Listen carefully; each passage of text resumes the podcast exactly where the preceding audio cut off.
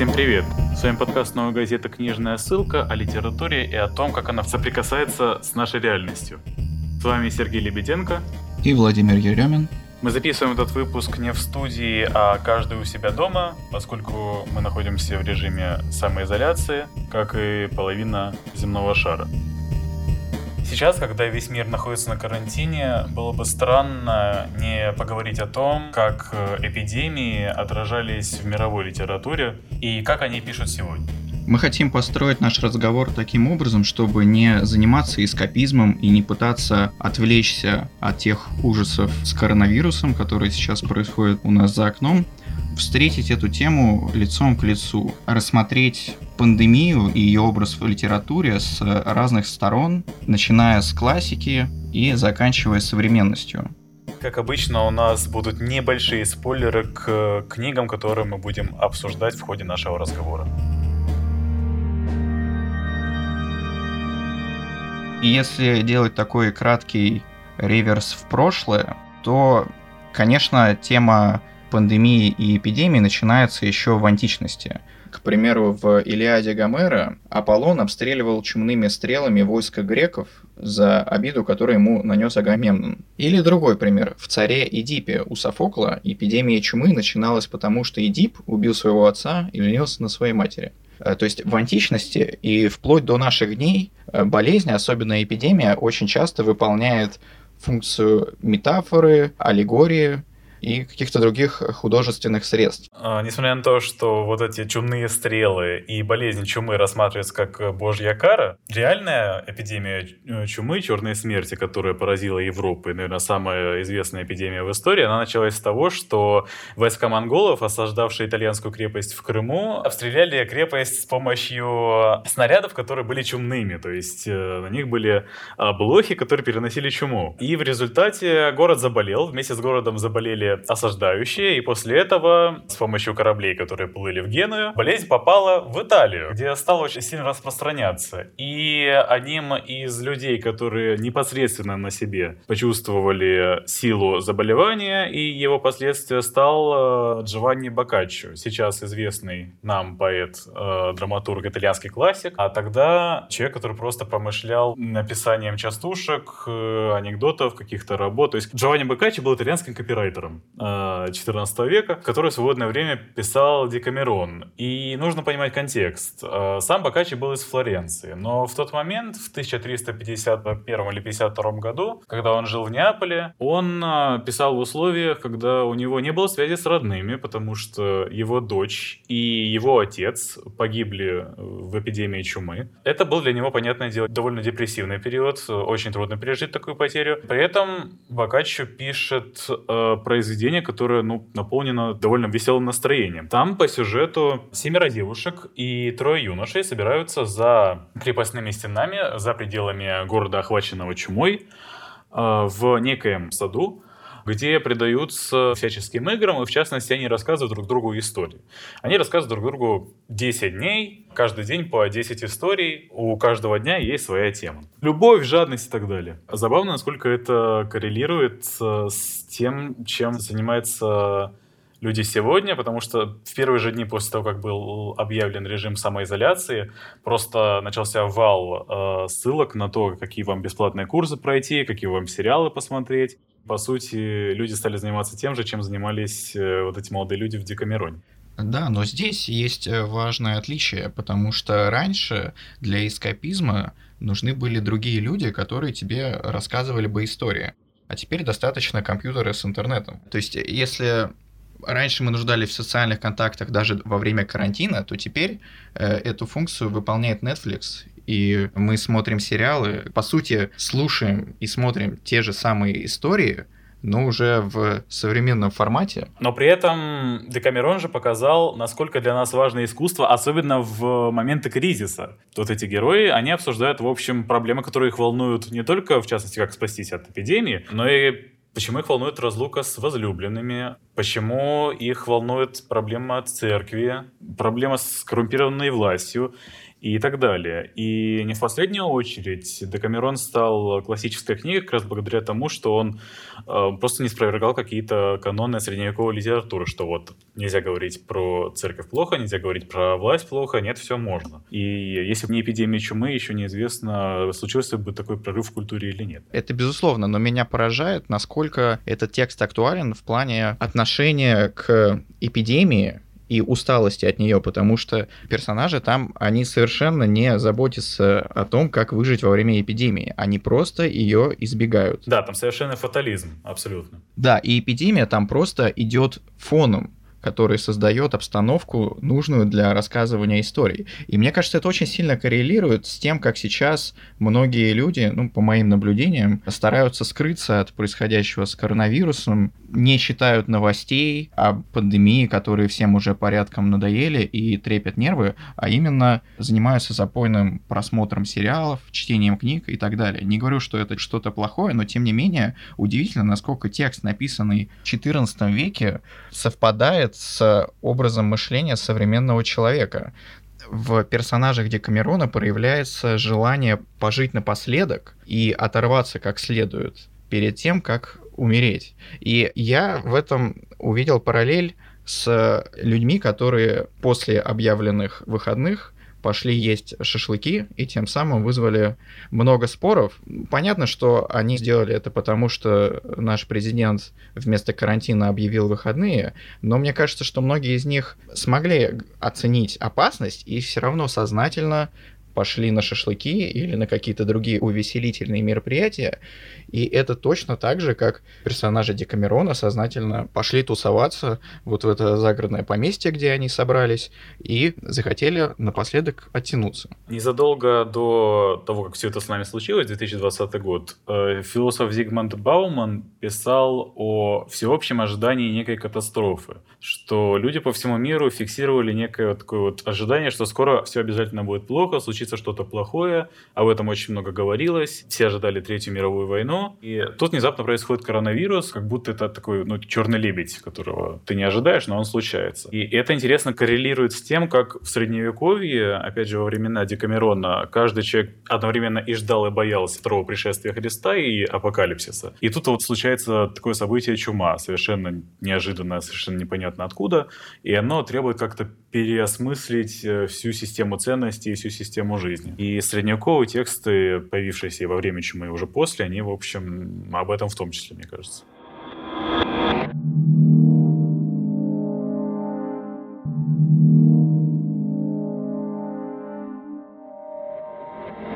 Если говорить уже про новое время, то первый текст про пандемию, который меня поразил, в этом периоде, это исторический роман Даниэля Дефо под названием «Дневник чумного года». Это романизированный отчет о опыте человеческого выживания во время Великой чумы в Лондоне 1665 года. Текст, который, несмотря на то, что он написан очень давно, читать сейчас невероятно полезно, потому что это подробный э, гайд, как сейчас модно говорить, или инструкция по выживанию во время эпидемии. Дефо, видно, очень хорошо изучил документы и отчеты об этой лондонской чуме, но при этом допустил много художественных условностей. Э, главный герой в начале, когда начинается вот эта пандемия, испытывает давление такого морального, этического и просто личного выбора. Э, у него, прямо как у современных предпринимателей, была дилемма, что ему выбрать безопасность или экономику. Потому что главный герой, он занимался торговлей, рисковал своими деньгами, если он бы решил закрыться и уйти в строгий карантин. При этом у него был брат, с которым он советовался, что ему делать, и брат ему говорил, ты что, дурак? Какая торговля? Тут чума, люди умирают, тебе срочно нужно закрываться и убегать. Интересно, как герой разрешает эту дилемму. Он прислушивается к божественным знакам и понимает, что Бог хочет уберечь его от опасностей и призывает его остаться все-таки в Лондоне. Но на самом деле эту ситуацию можно понять двояко, потому что герой, он как будто бы просто пытается объективно оценить э, ситуацию, в которой он находится, и принять наиболее грамотное решение. Да, и причем интересно, что Дефо, поскольку он читал действительно воспоминания, оставшиеся от э, современников э, той чумы, он довольно скрупулезно изучил источники и подробно описывает э, и реакцию властей, и реакцию населения на чуму. И там много параллелей с нашей реальностью. Видно, как взлетают цены на еду и на товары первой необходимости как их начинает не хватать, как э, патрулируются улицы, как э, очень плохо распространяется информация. Власти не информируют население о том, что на самом деле происходит. В итоге, когда ты обо всем этом читаешь, невольно думаешь, а неужели кто ничему не учится? Потому что все это происходило на протяжении каждой из эпидемий. Самое странное, что Великая Лондонская чума, как она называется, она закончилась Великим Лондонским пожаром 1666 года. Ну, то есть клин клином вышибает. Чума закончилась только с уничтожением города. И интересно, что та же ситуация с властями, которые непонятно как реагируют на эпидемию, с населением, которое в панике метается между продуктовыми лавками и своими домами, не понимая, где им оставаться – повторяется в первом историческом романе, написанном на итальянском языке. Это роман Алессандро Манзони «Обрученные» 1827 года. По сути, в «Обрученных» сюжет никак не связан с чумой. Там двоих влюбленных хочет разлучить богатый господин, который для этого нанимает подставного священника. Они, разумеется, разлуки, переживают разные приключения, чтобы потом в конце книги воссоединиться. Одновременно с этим, как хороший писатель, Манзони показывает не просто то, что происходит с героями, какие приключения они переживают, но и некий социальный контекст. То есть то, что происходит на фоне. И в Италии 21 века происходят ну, довольно похожие вещи, невольно задумываешься действительно над тезисом, правда ли мы настолько изменились как человечество за последние столетия, или все-таки нет. Я думаю, что все-таки нет, потому что вот этих параллелей там можно считать и выискивать очень долго. Я приведу просто пару самых колоритных примеров.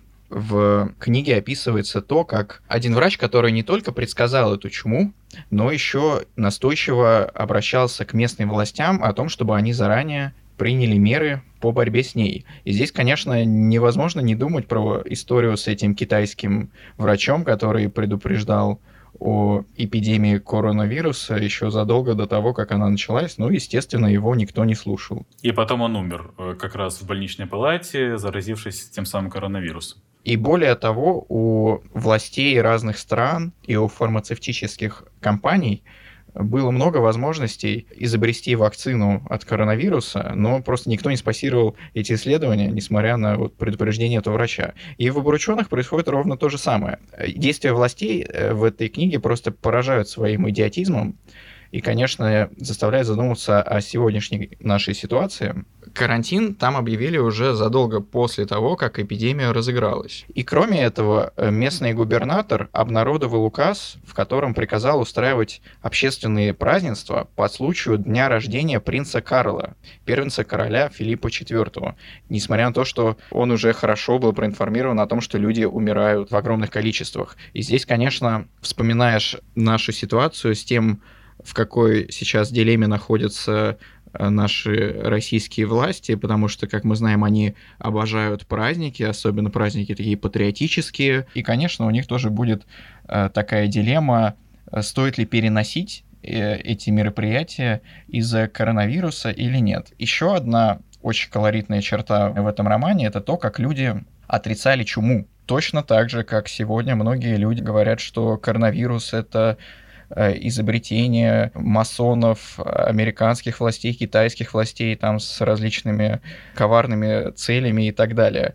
Довольно забавно, как после того, как власти уже признали, что э, эпидемия разыгралась, объявили карантин, и им уже нужно было убедить людей в том, что чума это все-таки серьезно, они сделали следующим образом. Когда от чумы умерла целая семья, в час наибольшего скопления народа, власти по приказу санитарного ведомства везли обнаженные трупы этой погибшей семьи, чтобы толпа воочию могла увидеть на них следы моровой язвы. Я здесь думаю о нашей ситуации, как люди признают опасность только когда им создают какие-то страшные медийные сюжеты, показанные по телевизору.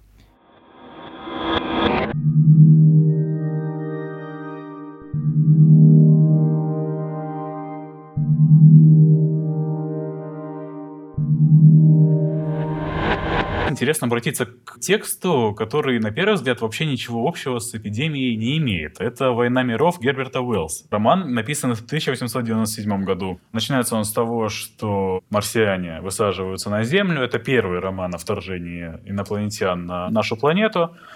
А, но при этом они высаживаются не как в фильмах-катастрофах в Нью-Йорке или в Лондоне или в любой другой столице мира, как мы к этому привыкли.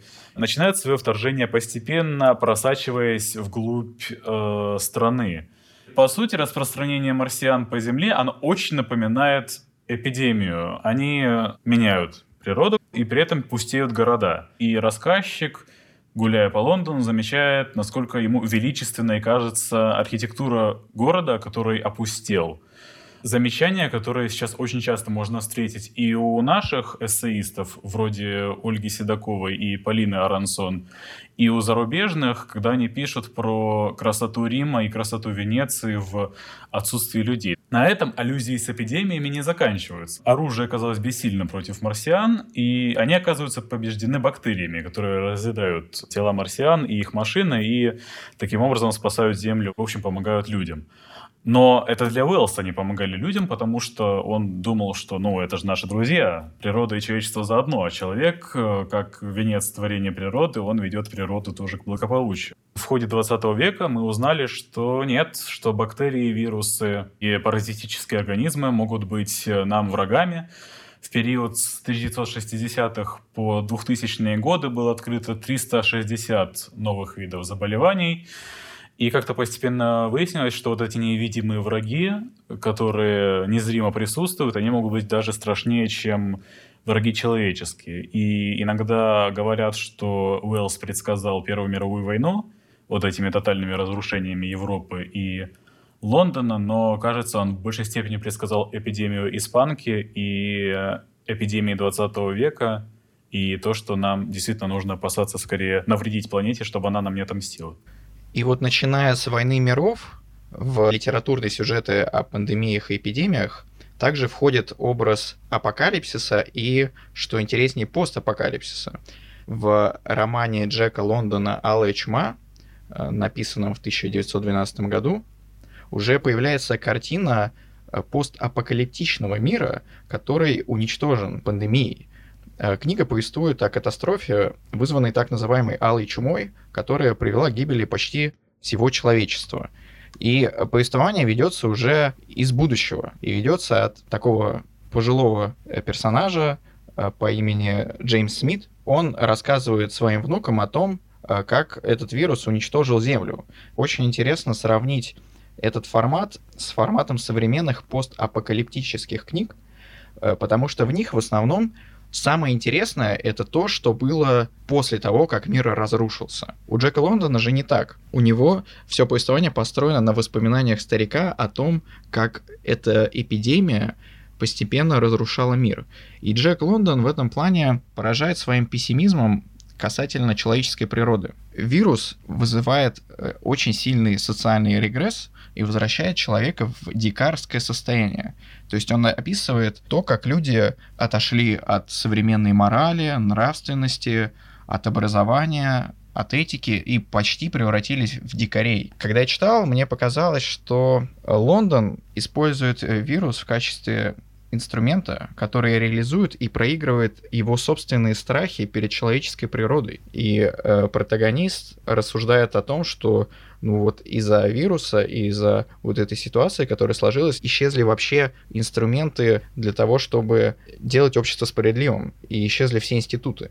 То есть он исходит из того, что эти институты на самом деле работали, и все было справедливо до тех пор, пока не случилась чума. Потом, как мы знаем, эти дикие люди перекочевали к Замятину в роман «Мы», где они противопоставляются обществу всеобщего проникновения и всеобщего наблюдения одного за другими. Если возвращаться к теме поведения вируса, по одной из э, теорий, которую выдвигают ученые, их сейчас несколько, но это одна из э, мейнстримных, Вирус появился из-за того, что строительство новых городов и расширение зоны дорог подошла слишком близко к э, зоне обитания тех самых летучих мышей, от которых передался вирус. И при этом сам вирус — это не просто слепое орудие природы, это еще и объект, который одновременно и живой, То есть, ну, он действует, он воспроизводится и не живой, потому что вирус в спокойном состоянии ничего не делает, он просто есть. Он только входя в контакт с организмом, производит над ним какие-то изменения, пытается в него вторгнуться и так далее. И вот этот непонятный объект вызывает у нас чувство отрупи, чувство жути, чувство чего-то странного. Главным апостолом странного, предсказавшим нашу эпоху, был э, Говард Филлипс Лавкрафт, э,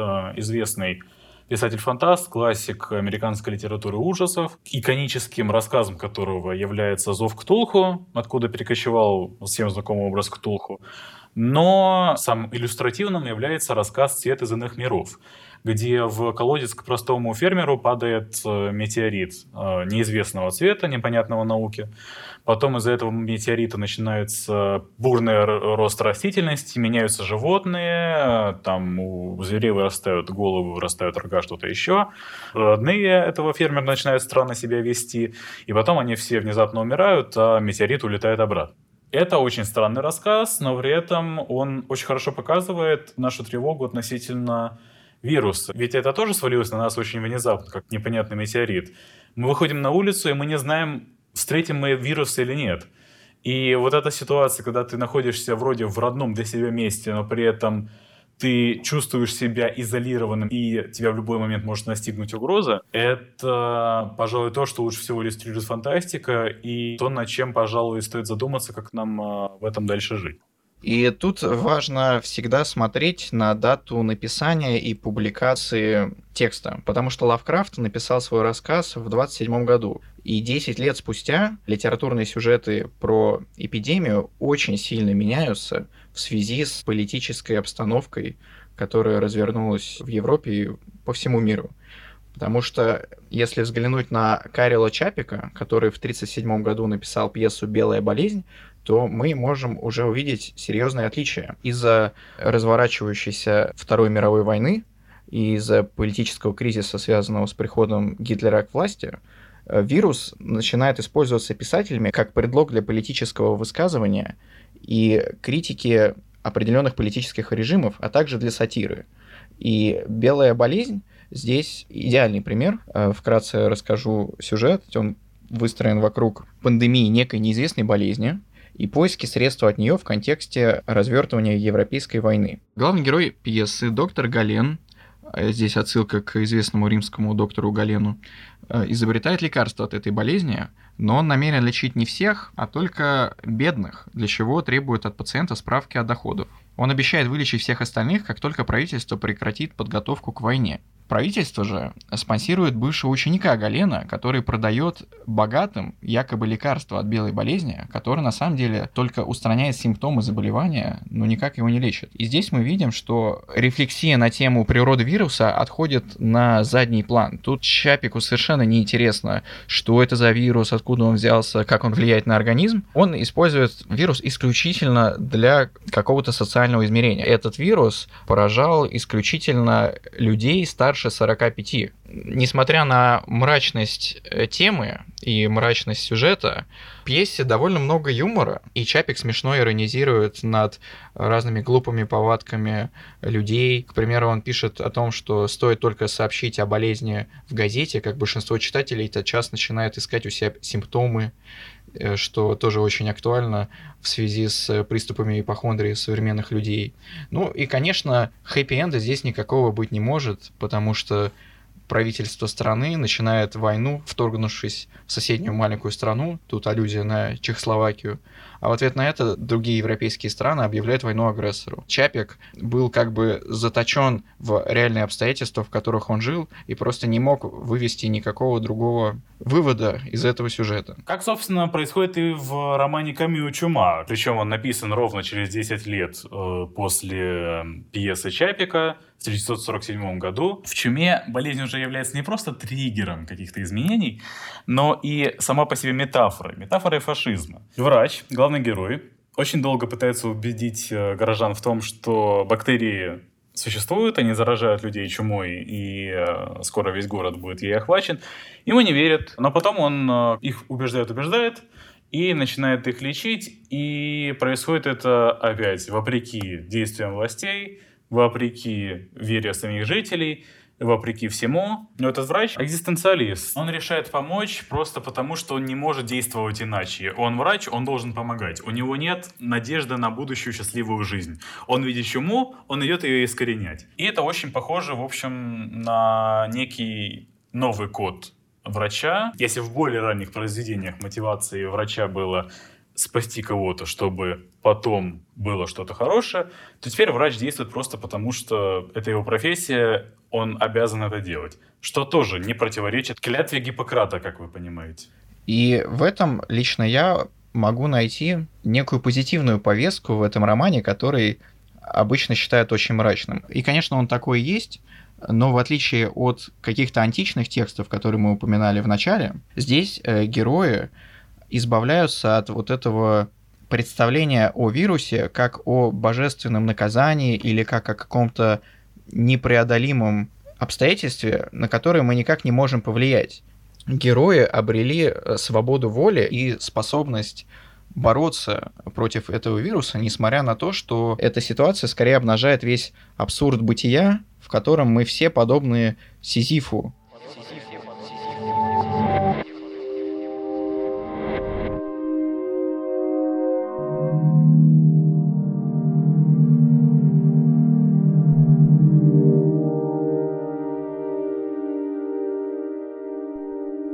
есть не только путь борьбы с вирусом.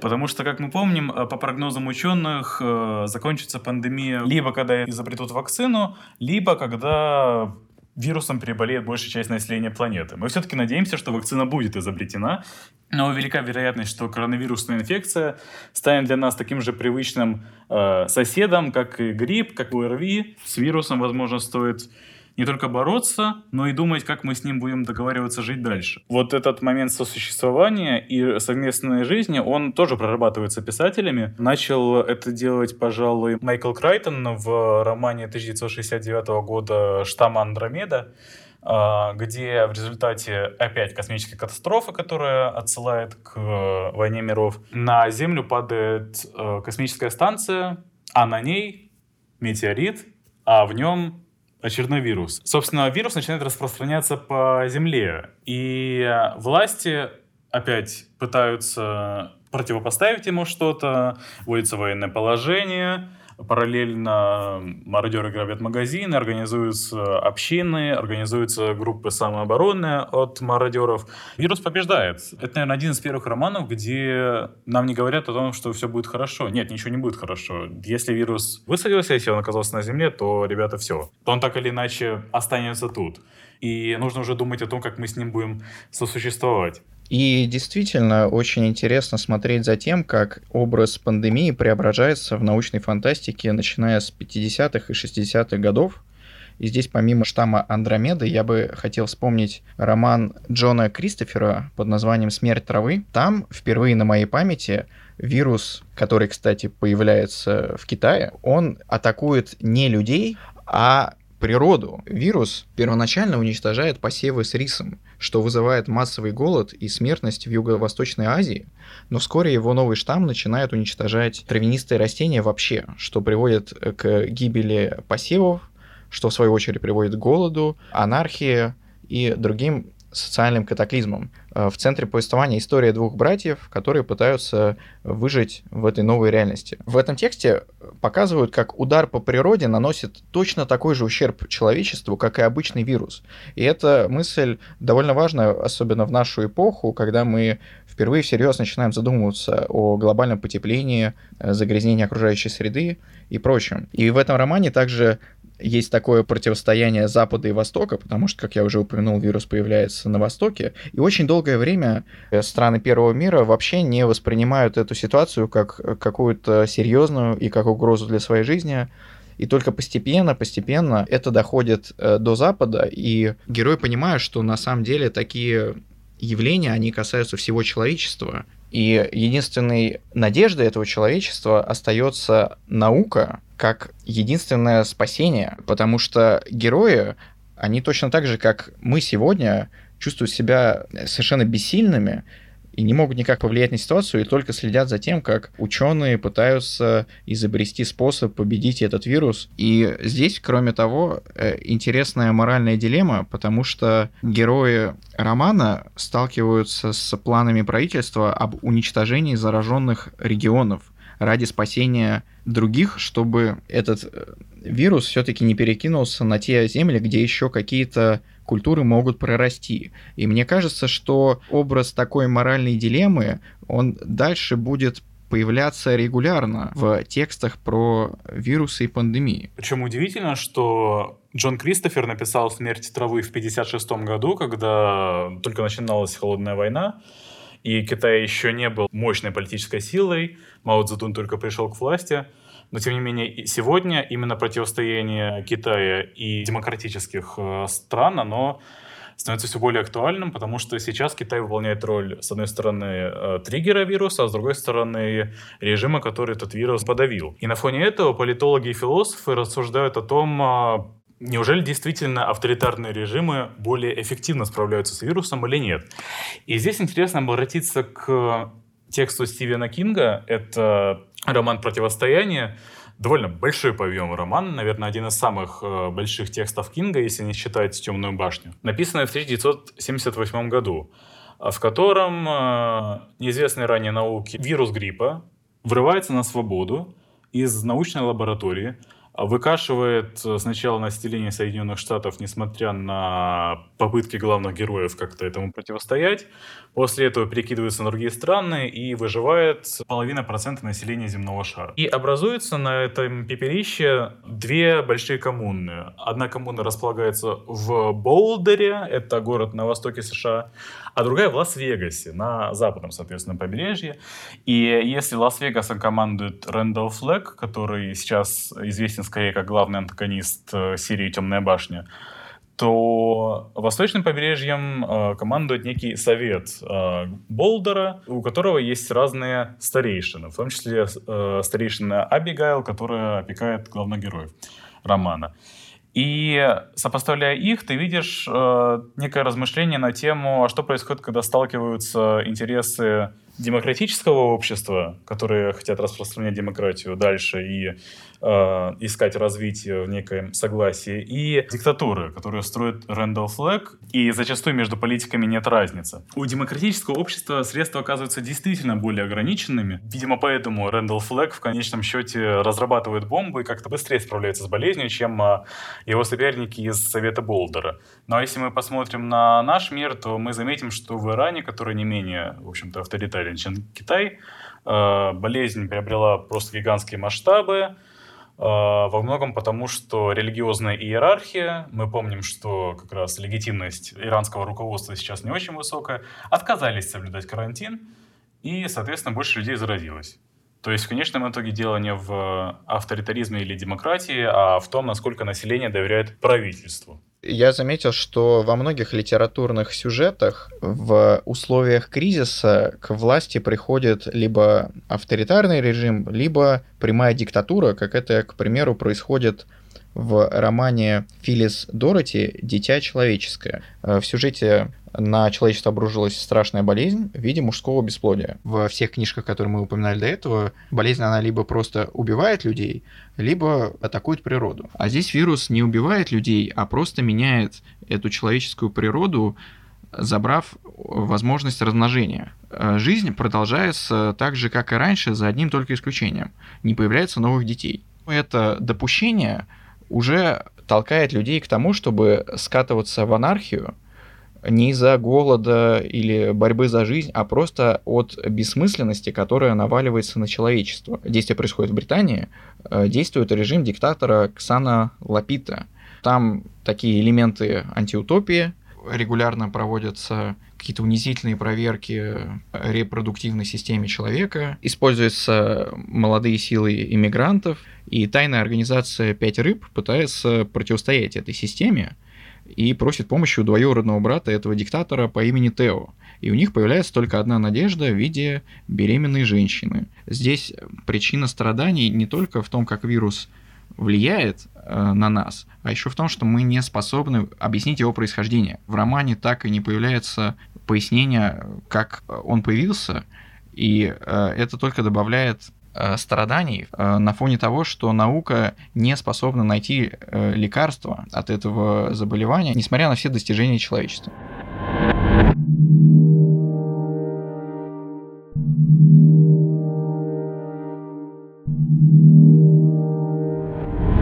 Наука может быть не только спасителем, или не может быть спасителем, как это случилось с героями романа Дороти, но и триггером изменений, как это произошло в антиутопии Маргарет Эдвуд, Орикс и Карастель 2003 года. Эдвуд сейчас стала более известна благодаря антиутопии «Рассказ служанки», но Орикс и Карастель тоже достоин прочтения, потому что если в рассказе «Служанки» антиутопия является способом поговорить о феминизме и о том, почему права женщин — это часть общей борьбы за права для всех и за свободу жизни, а, то в «Ориксе и Карастеле» это вот задается вопросом о связи человека и природы, и связи между наукой и коммерцией.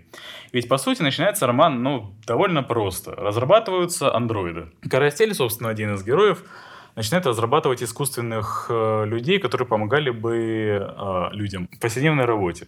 Это некие андроиды, которые автономны э, и при этом э, не занимаются сексом. Э, то есть они абсолютно идентичны людям, кроме того, что у них нет э, желания размножаться. Оно у них появляется в строго определенный момент весной, когда для воспроизводства они совокупляются и потом продолжают заниматься своими делами. А, и, казалось бы, это очень полезное изобретение, все очень классно, все супер. И в какой-то момент герои выясняют, что на самом деле все это был хитрый план. В той же самой лаборатории разрабатывался вирус, который погубит все человечество. Да, вот так просто. Ученые все это делают для того, чтобы погрузившиеся в консюмеризм, нетрадиционные, неправильные ценности человечества знало, кто тут хозяин, и погибло от вируса, а мир бы а, присвоили себе новые Адама и Евы, которые свободны от а, грехов, по мысли этого ученого. Вирус в романе Эдвуд является оружием в руках человека, который считает, что он решает, для кого общее благо является благом, а для кого нет это довольно актуально звучит для нашего времени, когда мы не уверены, когда закончится карантин, мы тревожимся вместе с вами о том, что карантин может быть использован как средство для ужесточения карательных функций политического режима. Что примечательно, это вот она не использует вирус как э, повод для аллегории или критики каких-то отдельных аспектов э, нашей жизни, она, в принципе, изображает общество потребления и опасности ситуации, когда мы можем реализовать все наши желания. Такой же подтекст я вижу уже в современной русской литературе, начиная с знаменитого рассказа Людмилы Петрушевской под названием «Гигиена», написанный в 90-м году. Довольно незатейливый сюжет. Изображается семья с дедушкой, матерью, отцом, и маленькой девочкой. И в один день, э, без всяких прелюдий, к ним приходит странный молодой человек с обожженной кожей и говорит о том, что началась эпидемия, и что он единственный, кто от нее не может умереть, он ей переболел, и предлагает им начать ходить в магазин за продуктами, чтобы они не выходили лишний раз из дома. И этому молодому человеку отказывают, говорят, что его помощь не требуется. И дальше разворачивается совершенно э, жуткий сюжет про влияние этой загадочной болезни, от которой люди стремительно вздуваются и погибают. Э, что примечательно, люди не узнают про вирус от СМИ, или от властей, а узнают от какого-то прохожего, можно сказать, что представителя некоммерческого сектора, или там, волонтера. И здесь, э, как и с пьесой Чапика, важно смотреть на год написания этого текста, потому что это как раз практически момент полного развала Советского Союза, а значит и отсутствие веры в институты и в государство, потому что государство, оно там практически никак не фигурирует. При этом э, молодому человеку совершенно не верят. И здесь налицо такая советская атомизация, когда люди не доверяли друг другу и стремились избегать каких-то общественных объединений. Отец этой семьи первым начинает верить этому молодому человеку и про себя думает, что действительно началось не могло не начаться. И здесь я вижу такое сознание постсоветского человека, который чувствует, что должна прийти некая расплата за то, что произошло во время советской истории. То есть э, та тема, которую мы поднимали, говоря о Декамероне, то есть некое апокалиптическое ожидание, некая кара, она продолжается, она до сих пор существует, просто уже не связывается с Богом, а связывается с неким фатумом или с природой, которая карает нас за какие-то прегрешения человечества. И вообще в постапокалиптике и в произведениях об эпидемиях писатели сознательно идут на обострение ситуации ради драматического эффекта. И мы невольно начинаем ожидать, что это будет случаться и в жизни. И невольно начинаем вести себя точно так же. Вот это ожидание апокалипсиса и ожидание человек-человеку-волка, но нас программируют на такие действия, хотя на самом деле, ну, не факт, что оно действительно так и есть. Э, да, Сереж, ты, конечно, прав, но здесь э, все-таки важно понимать автора текста.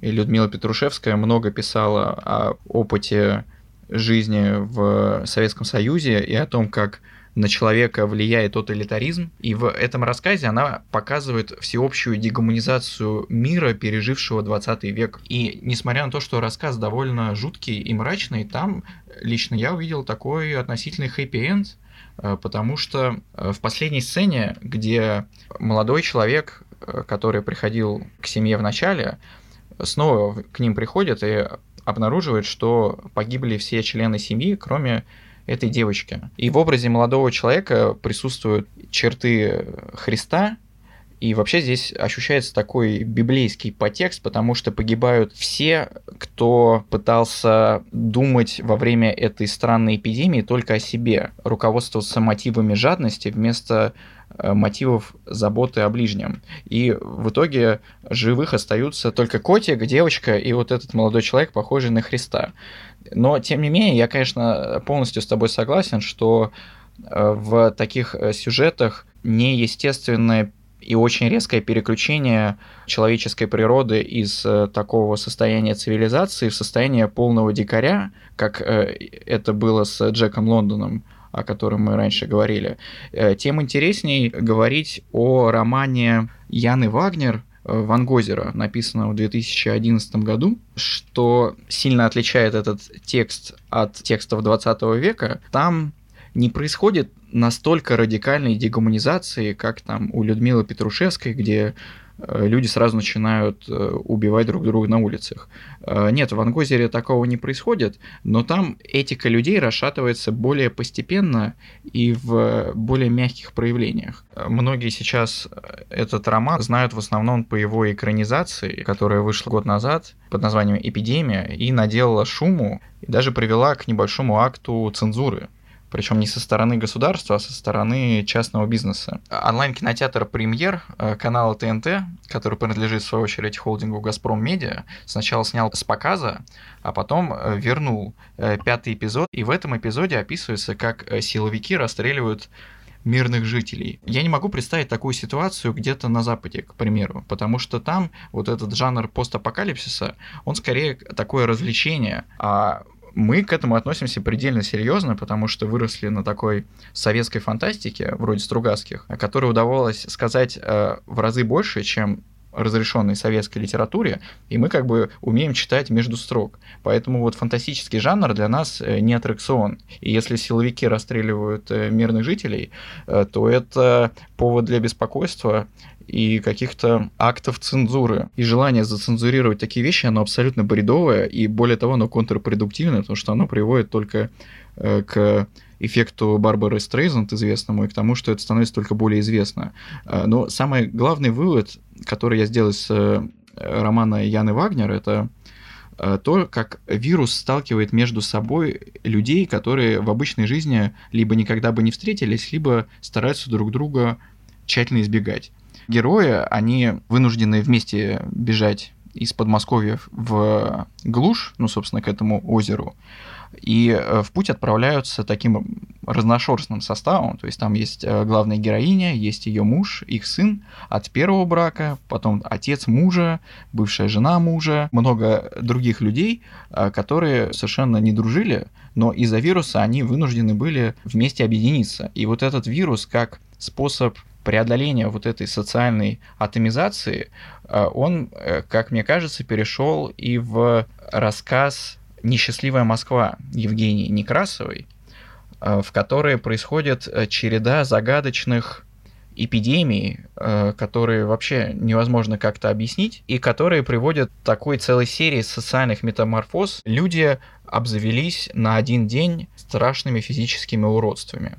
Или на другой день они впали в сексуальную безудержность и начали друг с другом спариваться подобно животным. На другой день исчезли все дети до 17 лет.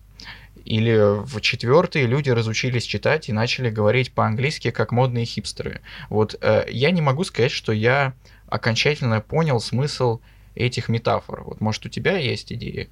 Ну, для начала, наверное, стоит сказать, что условия, о которых пишет Некрасова в повести, они очень похожи на то, что переживаем мы с вами со всеми сейчас. Потому что дело начинается в квартире главной героини, она собирается на работу, и тут у нее начинает расти хвост.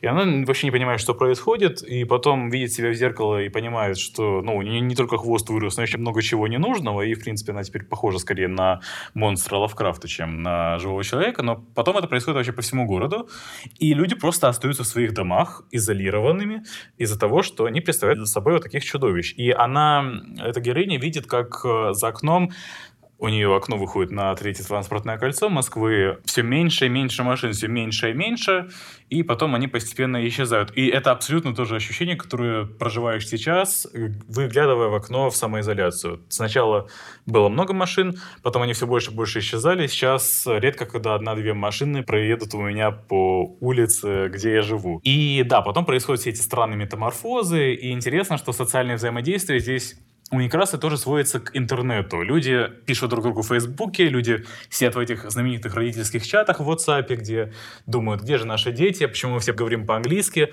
почему у нас выросли эти ужасные хвосты и что вообще происходит такая действительно аллегория на непонятную заразу, которая проникает и целиком ломает жизнь, и независимо от того, что на самом деле произошло, жизнь уже другой не будет. Такой разговор о ускоряющейся современности, в которой каждый день происходит что-то новое, и ты к переменам, в принципе, не готов, и а, всегда находишься по отношению к этим переменам в позиции наблюдателя, который привык к чему-то новому, а потом вдруг раз и резко все изменилось. И интересно, что жители регионов в повести Некрасовой воспринимают эти эпидемии как кару Господню по отношению к москвичам, которые зажрались там у себя в столице. Вот этот фантастический элемент в повести Некрасовой, как и в Лакшми, которую мы обсуждали в ходе нашего предыдущего подкаста, это такая призма, некая лакмусовая бумажка, которая показывает отношения людей с временем и с их окружением это э, текст, который продолжает образ вот этой зависимости от нашего географического положения во время эпидемии. Много внимания уделяется тому, как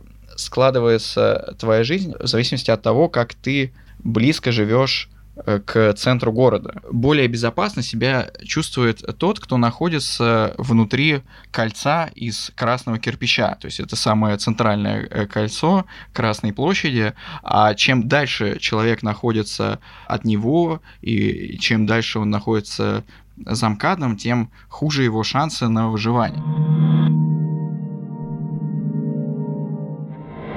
По подсчетам ученых, примерно 8% человеческого тела состоит из тех самых вирусов, которые в древности заражали наших предков, потом у нас выработался иммунитет, а потом вирусы стали частью наших тел. И митохондрии наших клеток, они тоже, по сути, древние бактерии, которые были болезнью, а потом стали просто частью организма. То есть человек сам по себе в какой-то мере вирус и включает вирусы. Поэтому, мне кажется, важная книга Бруно Латура «Политики природы». Он довольно известный э, такой левый философ, который много писал про социологию науки и писал про акторно сетевую теорию взаимосвязей всего мира и всех объектов в мире друг с другом, в котором действующими лицами являются не только разумные существа вроде человека, но и, в принципе, любые существа, которые даже так или иначе этот мир не осмысляют.